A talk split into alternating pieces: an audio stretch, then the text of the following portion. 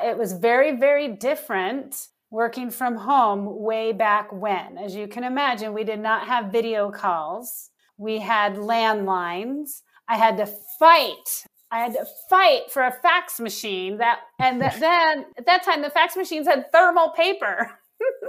That's a throwback. I remembered seeing those, just the rolls of paper on top of the fax machine. Yep. Yes. And I wore a headset and everything was phone calls.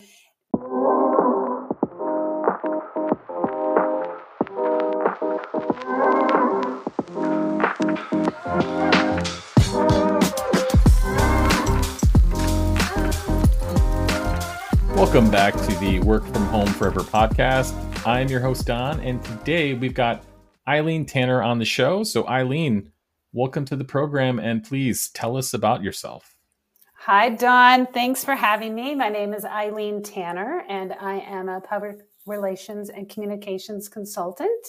And I have worked from home as an employee for almost 27 years. Most of that as an employee. The last 7 have been as a consultant. And it's been a wonderful journey. I would say, and Eileen, that's really why I wanted to have you come on the show. I mean, so many folks started working from home because of the pandemic. So they were sort of forced to do so. Mm-hmm. And even in my, earlier in my career, there were work from home folks, but they were largely field salespeople. So they would go see customers and then do office time. So this is really unique. I mean, having worked from home for such a long time. So can you walk us through how you started your Work From Home Forever story? Sure. So I worked for a fabulous PR agency called Golin, and I worked in their Bellevue, Washington office, and I worked on the Nintendo of America business. And because that client was so huge, everybody who worked on that business only worked on that business. So we didn't have other clients.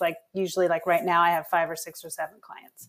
So my husband at the time, we're no longer married, got a really great job 200 miles from our office and from Nintendo of America. And so I asked if I could work from home, and Golin was very supportive of it. My boss, I think she either didn't work Fridays or she worked from home on Fridays because she was a mom. And so they were very supportive of it, but they said, it's really up to Nintendo. So they approached Nintendo, and Nintendo said that that's fine. We'll test it out for 6 months. So there was a trial period, right? So I might lose my job in 6 months if this work from home didn't work, but it did. And I'm still working from home, and I worked from home on the Nintendo business until from 1996 to 2011. And then I transitioned off Nintendo to just get different consumer product PR experience, but stayed at Golin and worked on other clients like Cliff Bar and Company, Anschutz Entertainment Group, Cunard Cruise Lines. I can't remember what else. And I did that from 2011 to 2016. And it was very, very different working from home way back when. As you can imagine, we did not have video calls. We had landlines. I had to fight for a fax machine. Then at that time, the fax machines had thermal paper. That's a throwback. I remembered seeing those, just the rolls of paper on top of the fax machine. Yep. Yes. And, I wore a headset and everything was phone calls, and the conference room in either at Nintendo or at Golin had just speaker phones. And then they advanced and got those space phones that would sit on the center of the conference table so that they could hear better. Right. So that's how I dialed into meetings. And I remember getting onto AOL, and it was a floppy disk that I had to put into my computer to get an AOL address. So it was very, very different to what we have now, very different. Go ahead. No, I was going to ask. So, you talked about it was very phone centric, fax machines. Getting data around was not quick, right? And it was not super efficient. So this is kind of a silly question, but from your standpoint, how much have the expectations changed because of, you know, you and I are seeing each other now when we're thousands of miles away.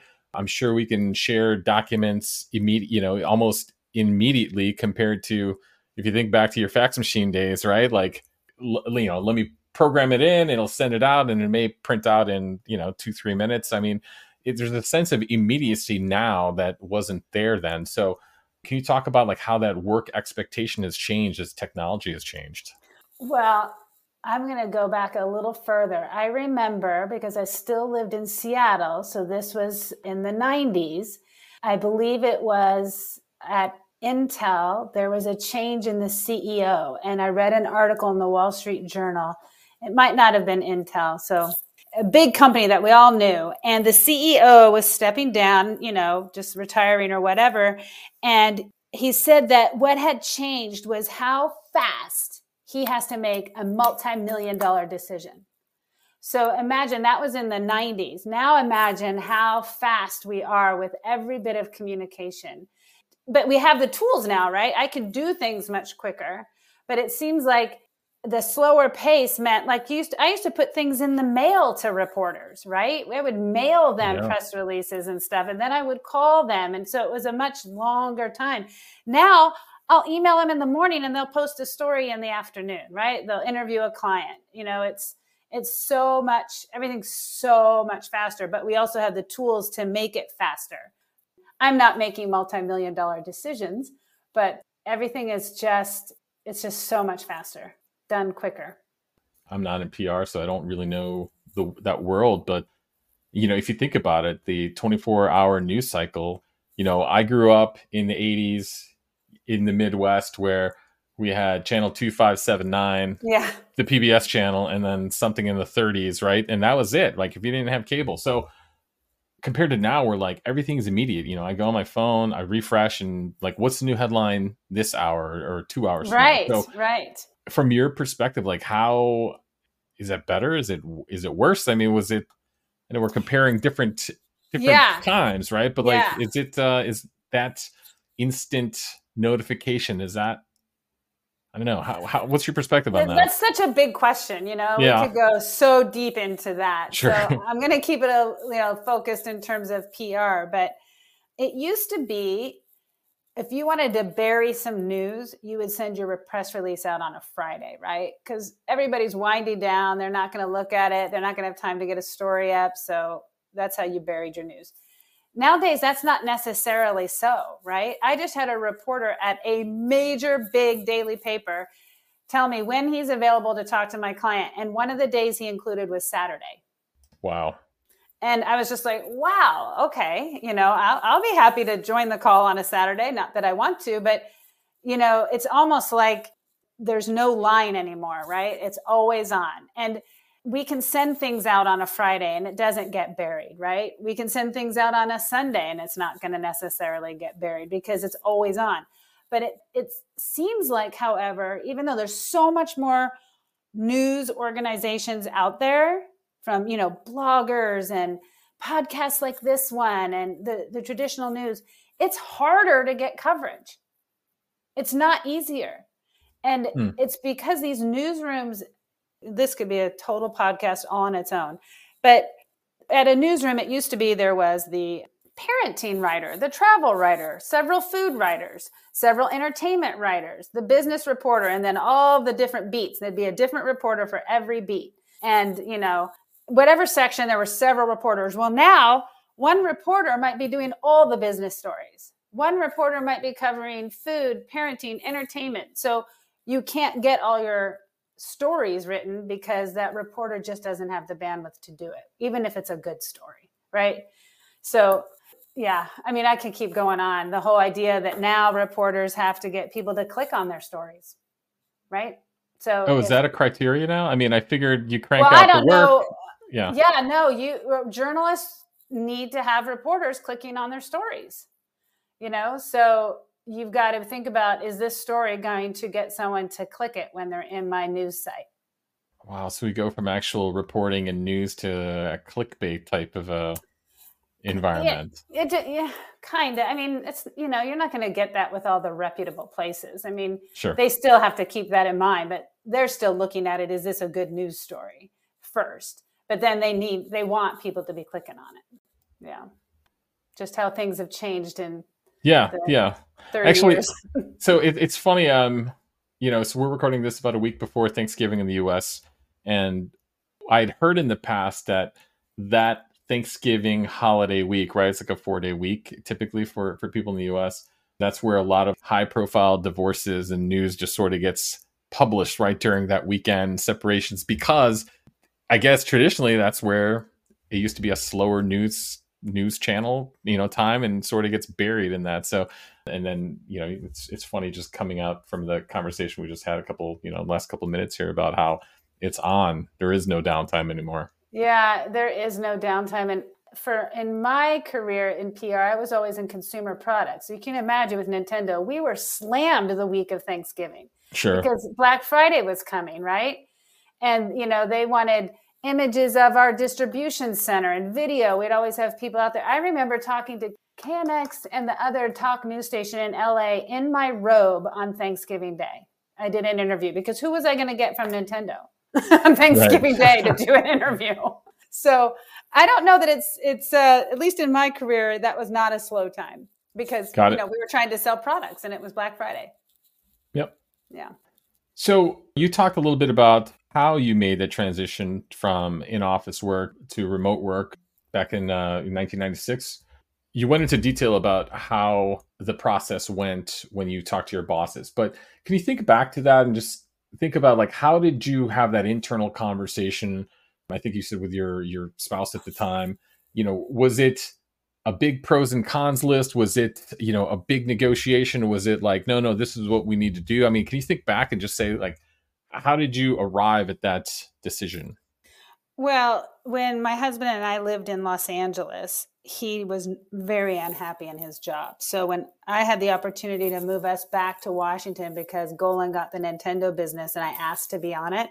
Side note is probably why I'm still living and breathing today, because I worked on the Yamaha Motorsports account and they were getting a motorcycle ready for me. Can you imagine me driving a motorcycle in Southern California? I probably would have not been here today. So I traded in the motorcycle for a Super NES and got us up to Seattle. And I had a great job. I love my job. So his number one priority was to get a job that he loved, because it's hard to live with someone when they hate their job, right?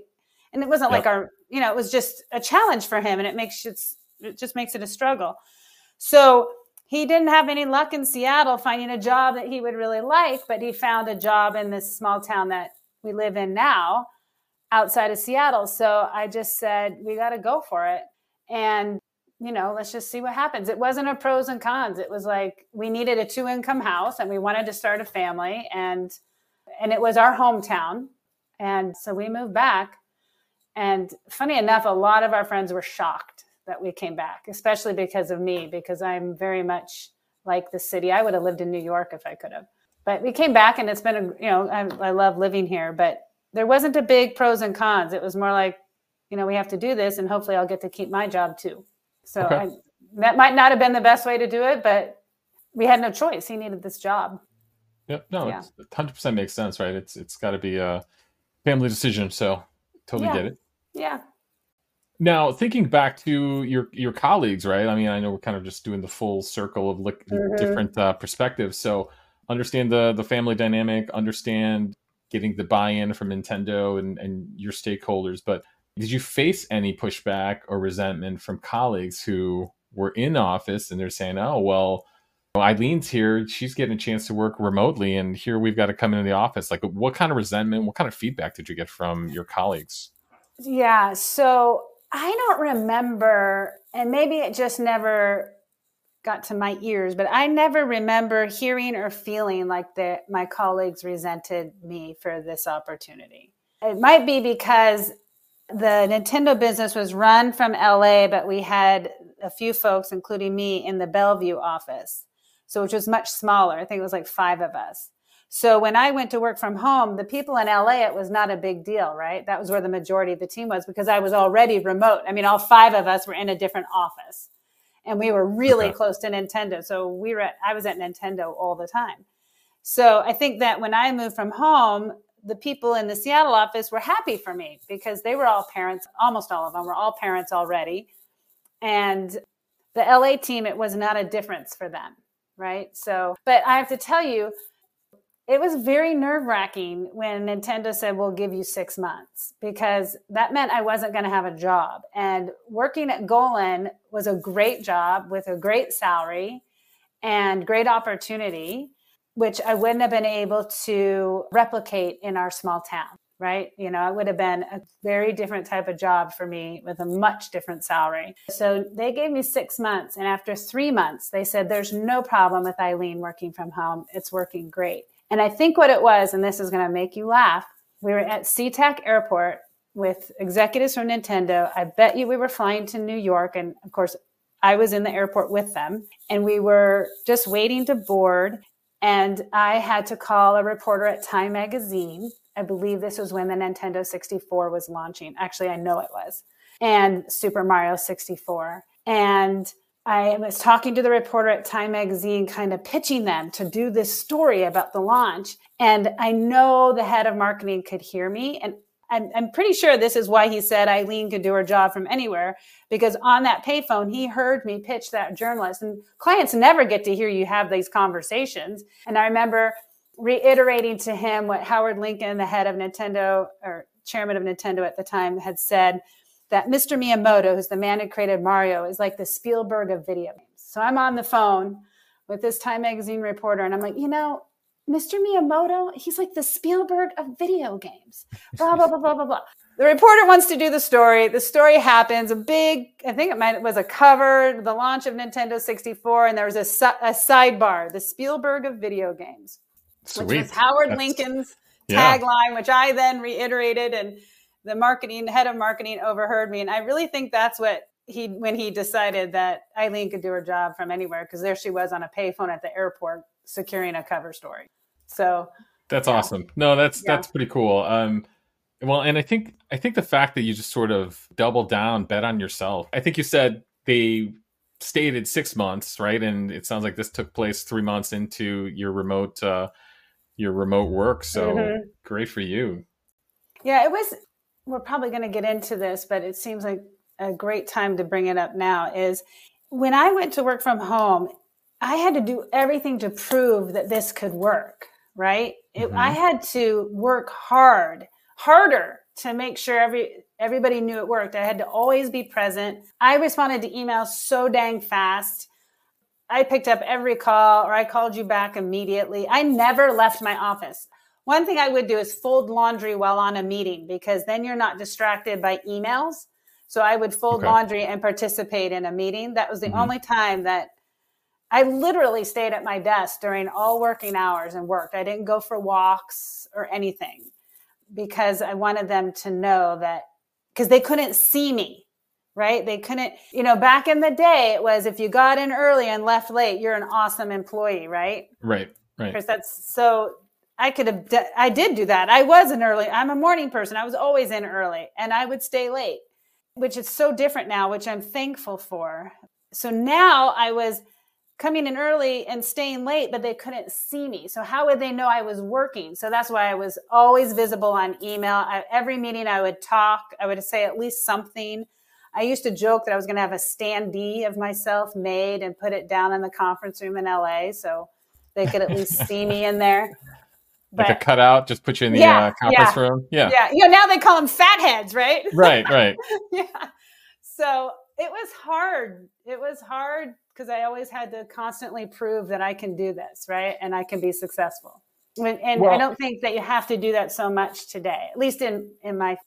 No, I agree. I think people understand that it's remote work offers people flexibility, but it also doesn't take away the accountability, right? You still need to get your work done.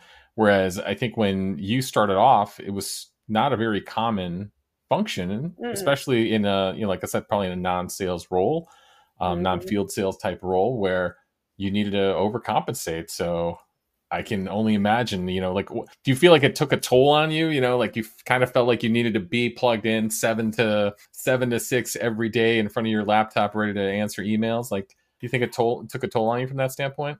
It did. So I'm not very good at work-life balance, even to this day. And so then when I went on to have children, my mode of operation was in the morning, I was mommy and did all the morning stuff. Working at home, I was blessed to have a nanny come in. So I was at home, I could be, you know, see the kids, all that kind of stuff. Mm-hmm. And then I would work all day and then I would turn into mommy again. And after the kids went to bed, I would work. And sometimes I would work till 1 a.m. Oh. Part of that is the nature of this job of being in PR, the nature of working on a huge demanding client like Nintendo and the role I played at that time. So it took a toll, and I traveled a lot, which I loved, but it took a toll now that my kids are grown. And although they're wonderful and we all have a great relationship, I always think I do it to my dog to this day. The dog wants pet, and I'm like, oh, I just need to get this done. Back to my computer. And I remember looking at the kids going, I want to talk to you. Let mommy finish this email. You know what I mean? That was hard. And, you know, I'll never forget flying back from somewhere and literally having to go right to the kindergarten party in the cafeteria at the school. I literally landed, drove, still stunk like an airport, and then had to be involved in whatever the thing was my little one was doing at the time. But that's not unusual to me. It's not unusual to working from home, other than I just didn't want to miss a beat. So they always knew that I was working and making things happen just as if I was in the office. Sure. Imagine if you didn't have that time at home, because I mean, there's still plenty of times where they were still able to see you and connect with you. Imagine if you had to do, you know, an hour and a half long LA commute is not Absolutely. Unusual. And then you went back, you know, and had a time with them, but then maybe were frustrated because you had a deadline to meet. Like, so I wouldn't say, you know, don't beat yourself up, right? I mean, I think you still had a lot of those opportunities to be with them, even probably the little moments that, you know, they cling on to and those memories with them. So 100%. Don, you are so right. Because I didn't have to get ready in the morning and just wake them up and say bye-bye and drive off to work and then come home after dinner, right? I'm making dinner. I was making lunches in the morning, and I got to be with them. And when they came home from school, at one point I started blocking the hour, that the school hour, return from school hour, so that I didn't have any meetings and they could come and talk to me. So working from home and being a mother was a wonderful, wonderful for me. Yeah, 100%. That's awesome. That is awesome. Hey there, Work From Home Forever fans. It's Don, your friendly host. If you're as passionate about the show and remote work as we are, we've got something special for you. Our exclusive merch. Explore the fantastic collection at wfhforever.com/shop, featuring a range of official goodies curated by the Work From Home Forever team. Not only do these items let you showcase your love for remote work, but they also make fantastic gifts for your virtual teammates. Plus, every purchase goes a long way in supporting the show. We've teamed up with Etsy to fulfill your orders, ensuring a seamless and trustworthy shopping experience. Head over to wfhforever.com/shop now. Discover the perfect style for you, and thank you for being a part of our community. Now, let's dive back into our exciting episode. You noted that one of the trade-offs you experienced with remote work was a slower climb up the corporate ladder. So do you feel your experience would be different today, given the wider acceptance of remote work across numerous organizations and industries? Yes, I think today working from home doesn't mean you've cut your career short anymore. I think you can still, you know, climb the ladder, if you will, or get into those roles you want to get into, because working from home is much more acceptable. And nowadays, at least how I think and many people I work with, it's almost like we don't care when you work, as long as you're in all the meetings you need to be in, You're responding to emails and phone calls, if there are any, in a timely manner, and you're meeting all your deadlines. You know, if you have to go off in the middle of the day to spend the afternoon at your kid's school or whatever, I don't care, because it doesn't impact anything if you're doing all that other stuff.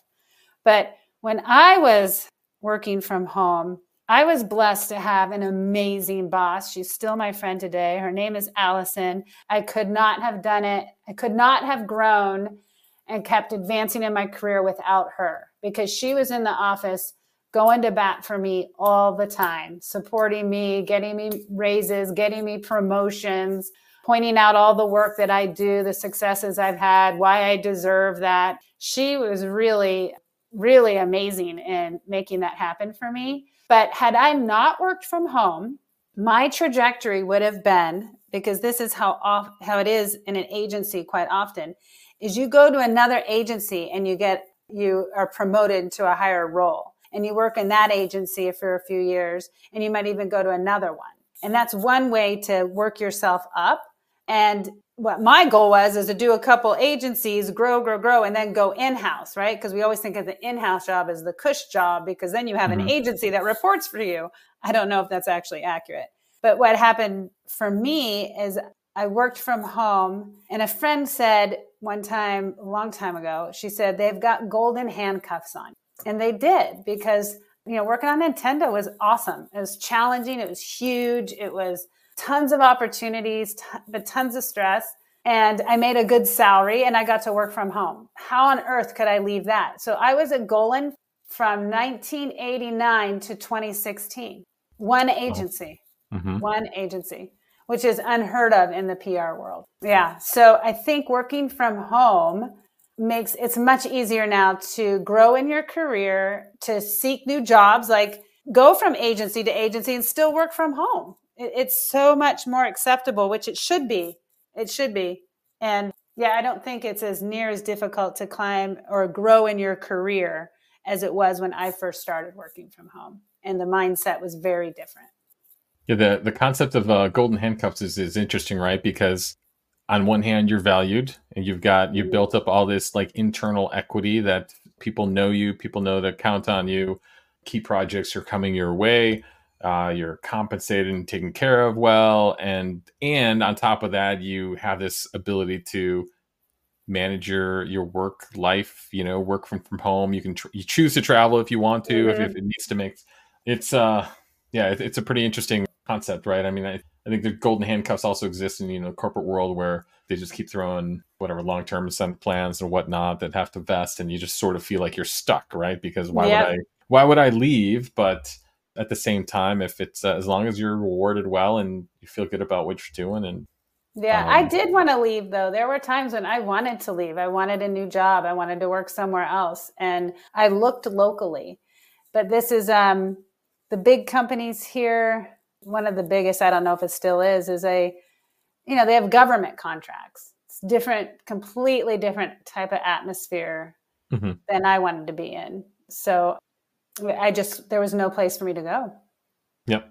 Got it. So you talked about you're not very good at work-life balance. So we covered that piece. But one of the things I wanted to touch on was some of the recent articles have talked about the increasing loneliness epidemic. And there's links to remote work and remote work amplifying that feeling of isolation for people.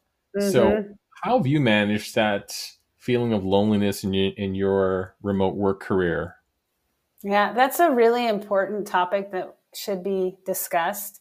I handled it. Well, now it's much easier, right? And I work part-time. I consult with a PR agency called Zebra Partners that has never been. They've always been remote. In the 15 years they've been in existence, they've been a remote agency, and they have it dialed in terms of building culture and helping employees not feel lonely. And we do that in so many ways. We might play Cadoodle or Caboodle or something in a meeting, right? Or like last month, we had a whole month-long game of bingo, right? We have Halloween parties. We have holiday parties. We're doing Elfster and a gift exchange. And then we use Teams with all these channels. And of course, there's all the work channels, but then there's one called Dazzle, and that's for fun, quirky things. And then there's the Washington State Channel for all of us in Washington. And, you know, we can all just put like all sorts of stuff on there with memes and emojis and AI, like changing how we look via AI. It's really much more connected, right? When with all of the tools we have now to stay connected. And like my husband now works from home, so that really helps. And I know that some of the folks that work on our team, their partners are also at home. And some of these people that I work with have never done anything but worked from home since they graduated from college. So that's their only experience. And some of them have partners that live with them that work from home, but I haven't heard them talk about feeling lonely. And I don't know if it's because they're so digitally focused, like they've been that way their whole life, that they use those tools seamlessly and they don't feel loneliness. But one thing that I don't know if people think about, and this was again, well, still to this day, it's hard to, you make friends at work.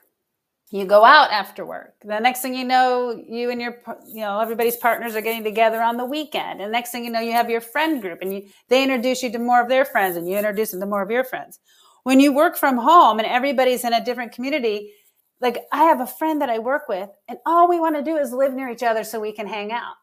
But okay. we can't, right? Mm-hmm. And so we all have little side conversations, totally personal, like we're girlfriends chatting, but it's during work hours, right? So on the side with Slack or something, we're texting, but it's hard to build friend groups, right? If you work from home and, you know, if your friends aren't in the same town as you are, the friends that you grew up with or went to school with.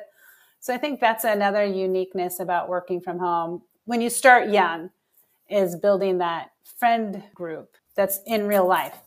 Yeah. And actually that dovetails perfectly into another question. We've asked it in the past for the rapid fire questions, but from your perspective, what impact will remote work have on early career professionals and their long-term outlook on careers if mentorship is conducted largely through these online platforms, you know, Teams, Zoom, Slack? I think with all the tools that we have today, to utilize to work from home, that there shouldn't be a problem with managing and mentoring your team from afar. I think if you have a good supervisor or mentor that is really committed to best practices and using the tools at hand to do it, they can properly manage and help their team or the people that they manage grow.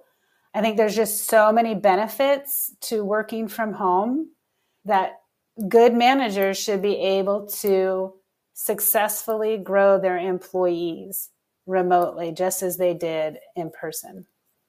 Now, that is beautifully said. And I think it's a great place to kind of wrap up, you know, where our discussion here. So Eileen, thank you so much. I do have a couple more rapid fire questions. Okay. At time. Sure. Okay. Question number one, what did you learn from your first boss that helped you shape your career? What did I learn from Allison? I learned that you always have to be a good person. You know, there's no backstabbing. There's no underhanded stuff to having success in your career. She was just a good human, and she demonstrated that every day in her work life that I witnessed. And, you know, she was very respectful and gracious. And I mean, she had to give me reviews that weren't always the best, but she did it in a very thoughtful, caring way and then helped me grow, right? So I just learned from her that being, you know, a good person in the workplace is you can have success, right? You don't have to be I've had those people in my life too, the people doing the underhanded stuff, right? Yeah, definitely. Wow. So I hope Allison gets to hear this. I mean, it sounds like... Well, I'm going to send it to her. Yeah, no. Yeah. There's like a second mention of her and it's all glowing and great. It's like, it sounds like everyone needs an Allison in their lives. They do. Here. They. Oh my God. As your friend, as your boss or colleague, you need an Allison for sure. Wow. Well, hello, Allison, when she hears this. I mean, it's... she sounds like a great person. I'd love to meet her. But no, that's perfect. Thank you. Number two, what's one thing employers do that demotivates their employees? Oh, gosh, that demotivates them.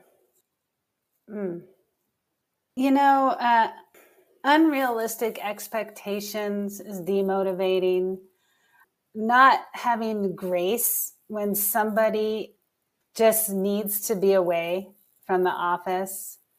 You know, PR is a very stressful job. It's very fast paced. Everything is always like super important, and it's, you know, has to be done immediately. And sometimes people just need a break, even if it's just for 2 hours to go on a walk, and to not allow that, I think, is very demotivating. Negativity is very demotivating. And actually, when I went to work on my own, one of the things I wrote down was I wasn't going to work for bad people. I did that. I had to work for a client, and they were just bad humans. And I'm fortunate that I don't have to do that anymore. But yeah, being negative and not having grace, I think, is very demotivating. I love that comment about choosing, you know, who you work for, and not, and knowing that your values, and I don't want to work for bad people. Right. I don't want to do good work for bad people. I think that is, I love that. Yeah, it's true. All right. Question number three is AI stifling creativity. No, it's not. AI should not take over writing from writers or authors or anything like that. They should not take over from artists or any sort of creative person. But AI is a great way. Okay, in the PR world, I'll need a headline just for our subject line, right? So it can help me, and it never gives me the exact one, but it goes, okay, and then I can write a good subject line. Or I need a good quote to put in a press release. So, and I never put confidential stuff in. So if it's, I don't put names and companies, I just put the essence, and it'll do a quote, and then you have to edit it, but it's like your first draft, right? It's like a first draft, and then you edit it. But I do think we have to be very careful. Like, you can't use AI to draft anything. You can only use it as a rough draft, right? It can't be your final. Okay. You know what I mean? Yeah. Yeah. And it can't replace humans. You know, we have to, I like my son, my son should write a sitcom or be a writer for SNL. And I want those roles to always be there. I never want that to be taken over by a bot or AI. Okay, good. Yeah, I can't imagine what SNL would look like without, you know. They should do one. They should do a fully AI SNL and see if they get any laughs. Huh. I mean, they'd get laughs if they told everybody that this was AI, but if they didn't tell anybody, like, what would that look like? It would be an interesting experiment. So I know we were kind of sharing about podcasts earlier. So I don't know if you listened to NPR's Planet Money. Oh, I have. Not recently, but I have. Okay. Well, so probably a couple months back, they did like a 3-episode series. It basically culminated into a full episode that was fully generated with AI. It took a fully audio generated AI from one of their like longstanding hosts, where they full content, full voice was done through AI. So it was super interesting. I would check it out if I'm going to. Yeah, it was probably 4 or 5 months ago. They did a whole series on AI. It was probably 3 or 4 episodes. It was brilliant, but scary at the same time. Yeah, 100%. Wow, I will listen to that. Thank you. Awesome. Final rapid fire question. So in 3 words, how would you describe your workplace persona? Motivating, energetic, positive. Perfect. Did that work? I mean, no, I my persona, I think, is that's how people would perceive me. Yeah. It's motivating, energetic, and positive. And I would say it comes off on the show too. So thank you. Eileen, thank you so much for your time. I appreciate all the time you spent with us. How can people get a hold of you if they want to find out more or work with you on some public relations opportunities? Well, they can reach out to me on LinkedIn, or that would probably be the best place. Find me on LinkedIn. Perfect. Well, we will link to your LinkedIn and make sure that people get a hold of you. And thanks again so much for spending time with us today. Really enjoy the conversation. Thank you, Don. I did as well. Have a good one. Thank you. Take care.